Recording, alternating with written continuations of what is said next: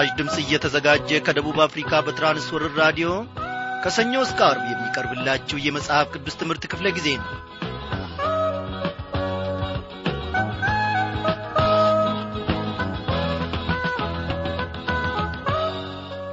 የሕይወት ምንጭ የሆነው ኢየሱስ ክርስቶስ የእኔና የእናንተን በረከት የእኔና የእናንተን ሰላም እየጠበቀ እያበዛ ዛሬ ደግሞ በፈቃዱ ውስጥ እንድንመላለስ ከዐይኖቹ እይታ ሳያርቀን እየጠበቀን ኖ ወደ ማዕዱ ደግሞ ሰብስቦናል።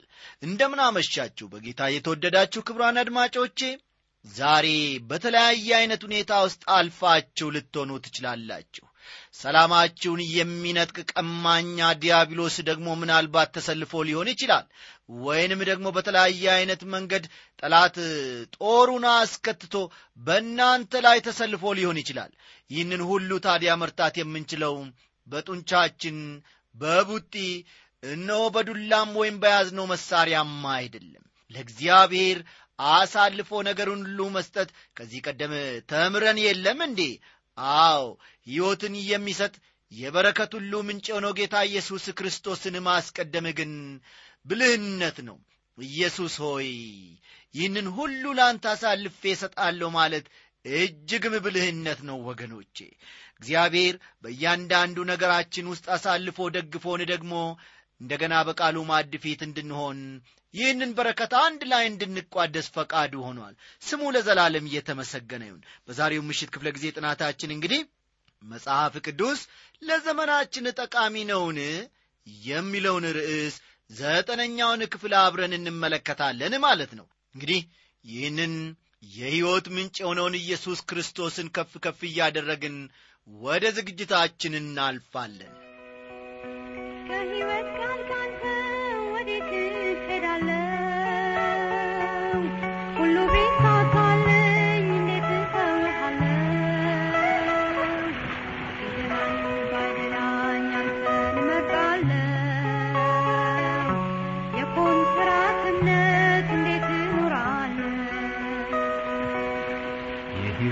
ኢየሱስ በልቤ ውስጥ ፍሰስ ኃጢአቴን ጠበው ልንጻና ልቀደስ። ሰላምን በልቤ እንደ ምንጭ ይፍለቅለቅ የደረቀው ሕይወት በመንፈስ ይጥለቅ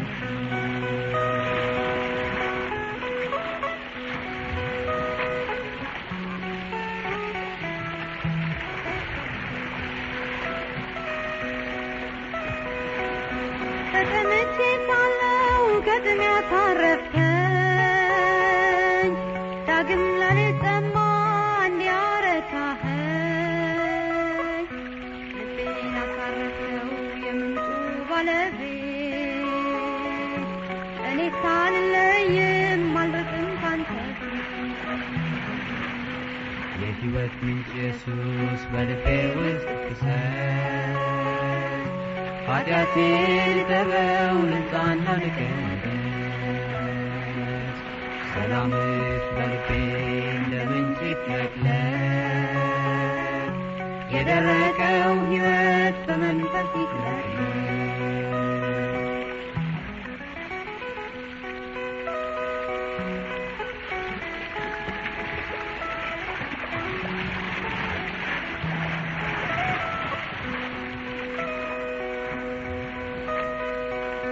ይሄ ምንጭ ይፍለቅለቅ በዚህ ቅዱስ ቦታ ለሚያዩት ነውና የሚሰጥ እርካታ ለመጠጣት ይምጡ ልባቸው ይደሰት። አያገኙምና ከዚህ ምንጭ የሚበልጥ የሕይወት ምንጭ ኢየሱስ በልቤ ውስጥ ፍሰስ ኃጢአቴን ጠበው ንጻና ልቀደስ ሰላምህ ምንጭ ይፍለቅለቅ የደረቀው ሕይወት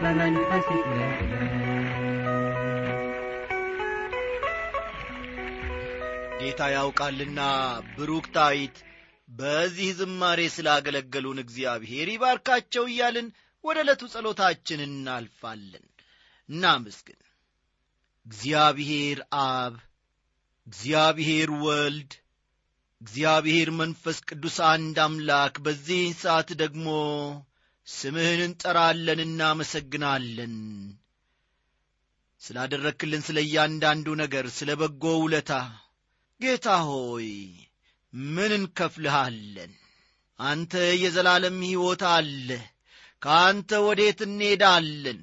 ዛሬ እልል ብለን ዛሬ ሃሌሉያ ብለን ዘምረን አጨብጭበን እግዚአብሔር ሆይ ያለ እኔ ክርስትና ፈጽሞ የለም ያለ እኔም ክርስቲያን ፈጽሞ የለም እያልን እነሆ በቤት ውስጥ ዕድሜን ያስቈጠርን ዛሬ ጠውልገን ልንሆን እንችላለን።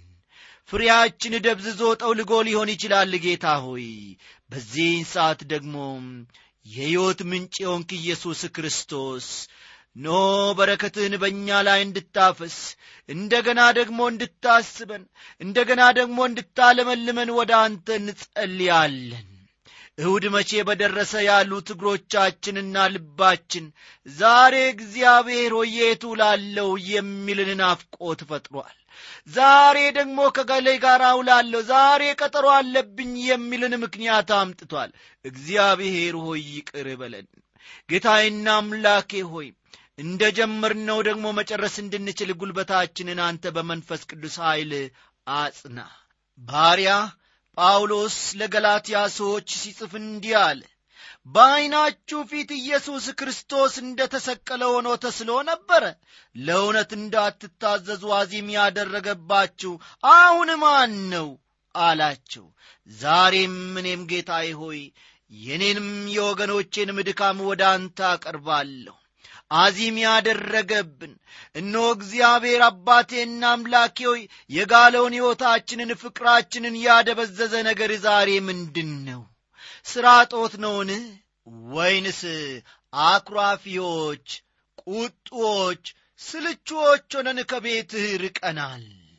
የኑሮ የቤት ጉዳይ ውጣ ውረዱ ሁሉ አሰላይቶን። እግዚአብሔር አያየኝም እግዚአብሔር አይሰማኝም በማለት ከቤት ኮብልነን እንሆንን?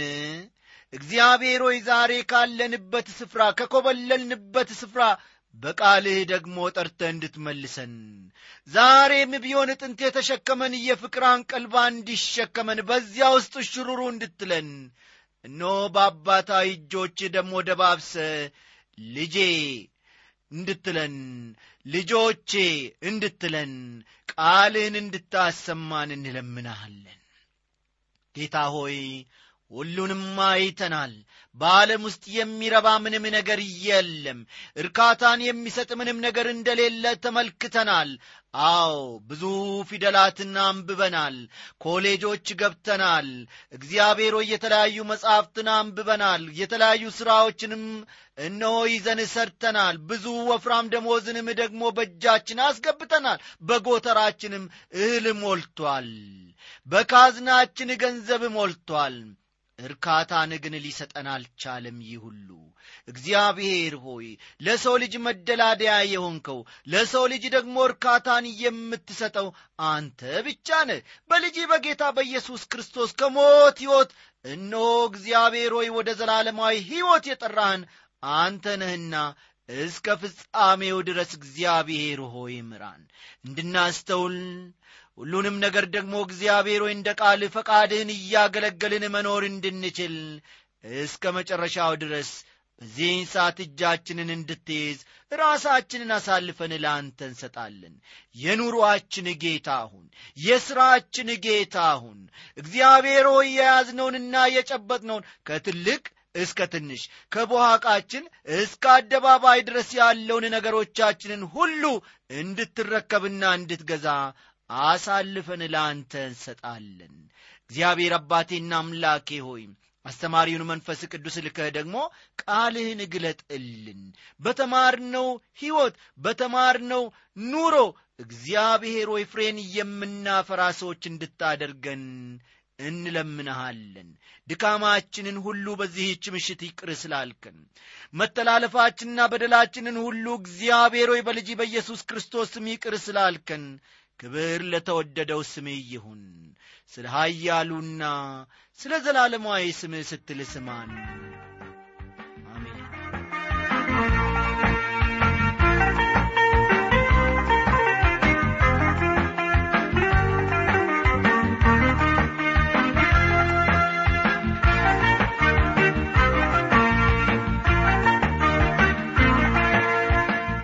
አድማጮቼ በዛሬው ምሽት ክፍለ ጊዜ ጥናታችን ተከታታዩን ስለ መጽሐፍ ቅዱስ የሚያወሳውን አንዳንድ ነገሮችን አብረን እንመለከታለን ብለን በቀጠሮ ወይም በይደር መያዛችን የሚታወቅ ነው።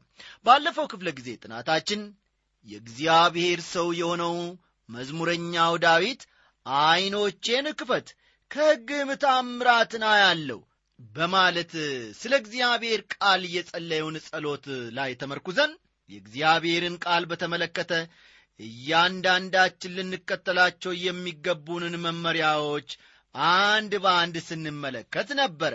እግዚአብሔርን ቃል ለማንበብ ወይም መጽሐፍ ቅዱስን ለማንበብ በጸሎት መጀመር እንዳለብን መጽሐፍ ቅዱሳችንን በጥሞና ወይም በረጋ ልብ ማንበብ እንዳለብን አንድ በአንድ ተመልክተን መጽሐፍ ቅዱሳችንን እነሆ በጥንቃቄ ማጥናት እንዳለብን ያነበብነውን ክፍል ደግሞ ማሰላሰል እንዳለብን መጽሐፍ ቅዱስን በተመለከተ ሌሎች የጻፉትን መጻሕፍት መጽሔትና ጋዜጣዎችን ማንበብም እንዳለብን ከተመለከትን በኋላ ለመጽሐፍ ቅዱስ በሙሉ ልባችን መገዛት ወይም መታዘዝ እንዳለብንና ያነበብነውን ክፍልና የተረዳነውን ደግሞ ለሌሎች ማካፈልም እንዳለብን ተመልክተን ትምህርታችንን መደምደማችን የሚታወስ ነው። ዛሬም ደግሞ የዚያኑ ቀጣይ ክፍል ይዘንላችሁ ቀርበናልና መጻፊያ ደብተሮቻችሁንና እርሳሶቻችሁን እስክታዘጋጁ ድረስ በዚህች አጭር ሙዚቃ አብረን እንቆያለን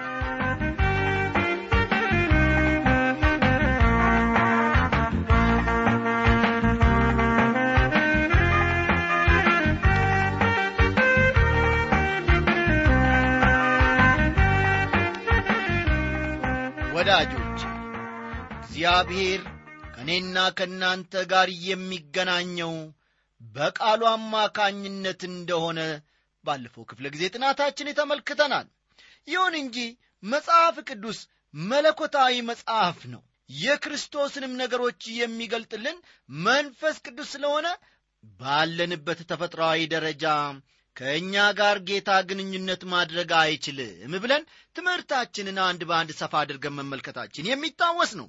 ሬናን የተባለው ፈረንሳዊ ተጠራጣሪ በእግዚአብሔር ቃል ላይ ጥቃት የፈጸመ ሰው ቢሆንም ስለ ክርስቶስ ሕይወትም መጽሐፉ ይታወሳል። ይህ ሬናን የተባለው ፈረንሳዊ ሰው መጽሐፉ ሁለት አበይት ክፍሎች ሲኖሩት አንደኛው ታሪክ ላይ የተመሠረተ ሌላኛው ክፍል ግን የክርስቶስን ሕይወት የሚመለከት ማብራሪያ ነበረው። የመጀመሪያው ክፍል በጣም የተዋጣለት ሥራ ነበረ። ሁለተኛው ክፍል ግን የተወሳሰበና ግራ የሚያጋባ ሥራ ነው።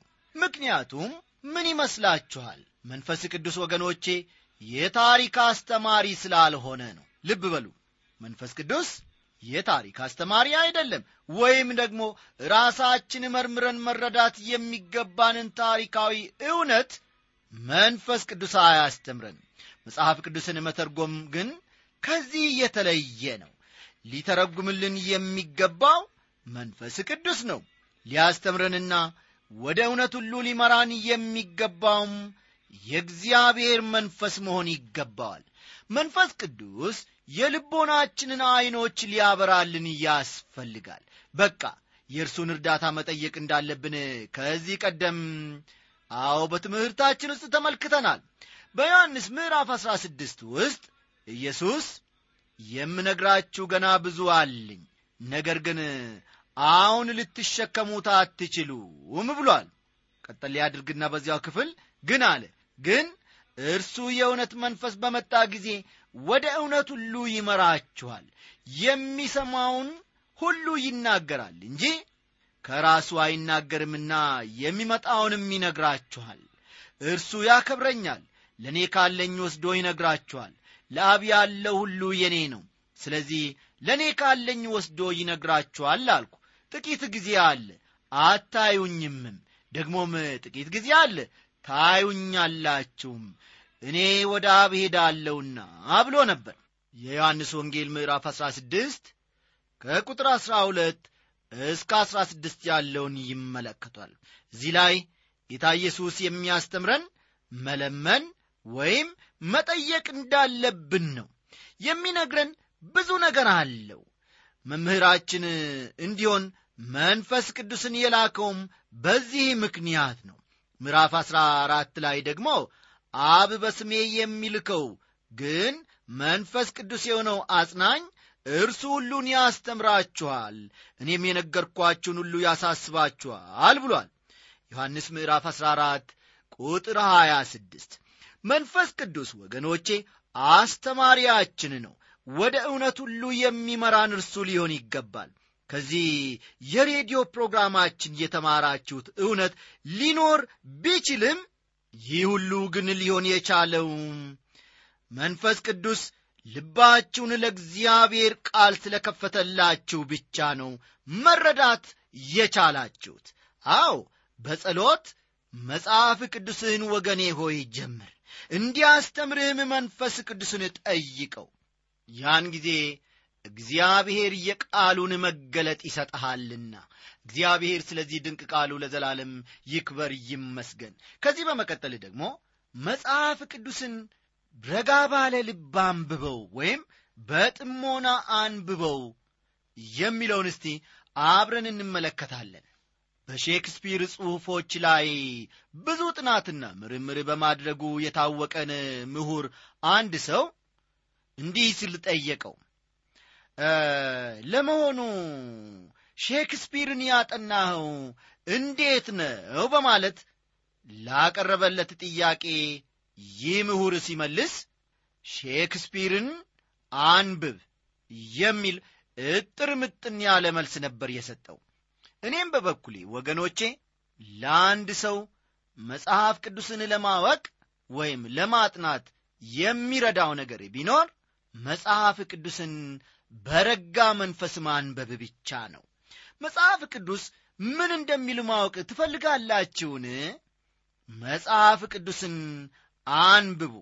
ከየትኛውም መምህር ከምታገኙት ትምህርት በላይ ምን እንደሚል ለማወቅ ከፈለጋችሁ በግላችሁ መጽሐፍ ቅዱስን በጥሞናና ረጋ ባለ መንፈስ አንብቡ። ዶክተር ካምፕቤል ሞርጋን መጽሐፍ ቅዱስን በተመለከተ በጣም አስደናቂና ጠቃሚ ትርጓሜን ጽፈዋል በስልሳ ስድስቱ የመጽሐፍ ቅዱስ መጽሐፍት ላይ የጻፏቸው ማብራሪያዎች በተማሪነት ዘመኔ አሉ ዶክተር መጊ ሲናገሩ በአንድ ወቅት። በተማሪነት ዘመኔ መጽሐፍ ቅዱስን ለማጥናት ብዙ ጠቅመውኛል። ዶክተር ካምፕቤል ሞርጋንን በቅርብ የሚያውቋቸው ሰዎች እንደሚናገሩት አንድን የመጽሐፍ ቅዱስ መጽሐፍ ለመተርጎም የሚነሱት ሀምሳ ጊዜ ካነበቡት በኋላ ነበር ብለዋል አስተዋላችሁ?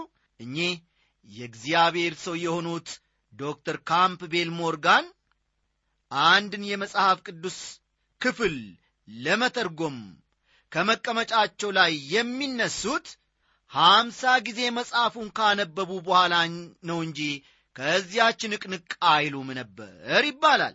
በቅርብ የሚያውቋቸው ሰዎች ሲናገሩ ስለዚህ ደግሜ ልነግራችሁና ላሳስባችሁ የምፈልገው ወገኖቼ የእግዚአብሔርን ቃል በእርጋታና በጥሞና አንብቡ። በመጀመሪያ ንባባችሁ ካልተረዳችሁት ለሁለተኛ ለሦስተኛ ለአራተኛ ጊዜ አንብቡት። እርግጡን ከእግዚአብሔር ቃል ማግኘት ስላለብን በማንበብ እንትጋ መጽሐፈ ነህምያ ስለ አንድ በጣም አስደናቂ ሁኔታ ሲናገር እንዲህ ይላል ሰባተኛውም ወር በደረሰ ጊዜ የእስራኤል ልጆች በከተሞቻቸው ነበሩ። ሕዝቡም ሁሉ በውሃው በር ፊት ወዳለው አደባባይ እንደ አንድ ሰው ሆነው ተሰበሰቡ። እግዚአብሔርንም ለእስራኤል ያዘዘውን የሙሴን ሕግ መጽሐፍ ያመጣ ዘንድ ጸሐፊውን ዕዝራን ተናገሩት። ካህኑም ዕዝራ በሰባተኛው ወር በመጀመሪያው ቀን ሕጉን በማኅበሩ በወንዶችና በሴቶች አስተውለውም በሚሰሙት ሁሉ ፊት አመጣው። በውሃውም በር ፊት ባለው አደባባይ ላይ ቆሞ ወንዶችና ሴቶች የሚያስተውሉም ሲሰሙ ከማለዳ ጀምሮ እስከ ቀትር ድረስ አነበበው። የሕዝቡም ሁሉ ጆሮ የሕጉን መጽሐፍ ለመስማት ያደምጥ ነበር ይላል። ተመልከቱ። የሕዝቡም ሁሉ ጆሮ የሕጉን መጽሐፍ ለመስማት ያደምጥ ነበር ይላል። ከመቼ እስከ መቼ? ከማለዳ ጀምሮ እስከ ቀትር ድረስ። ነህምያ ምዕራፍ ስምንት ከቁጥር አንድ እስከ ሦስት ያለውን ልብ ይሏል። ይህ ከፍተኛ ትኩረት የሚያሻው የቅዱሳት መጻሕፍት ክፍል ነው ወገኖቼ። አይሁዳውያን ለሰባ ዓመት ያክል በባቢሎን ምርኮ ነበሩ። ብዙዎቹም የእግዚአብሔርን ቃል ሰምተው አያውቁም። እንደ አሁኑ ዘመን በስፋት ታትሞም አይሰራጭም ነበረ። ምናልባትም በዚያ ያሉት ቅጂዎች አንድ ወይም ሁለት ሊሆኑ ይችላሉ።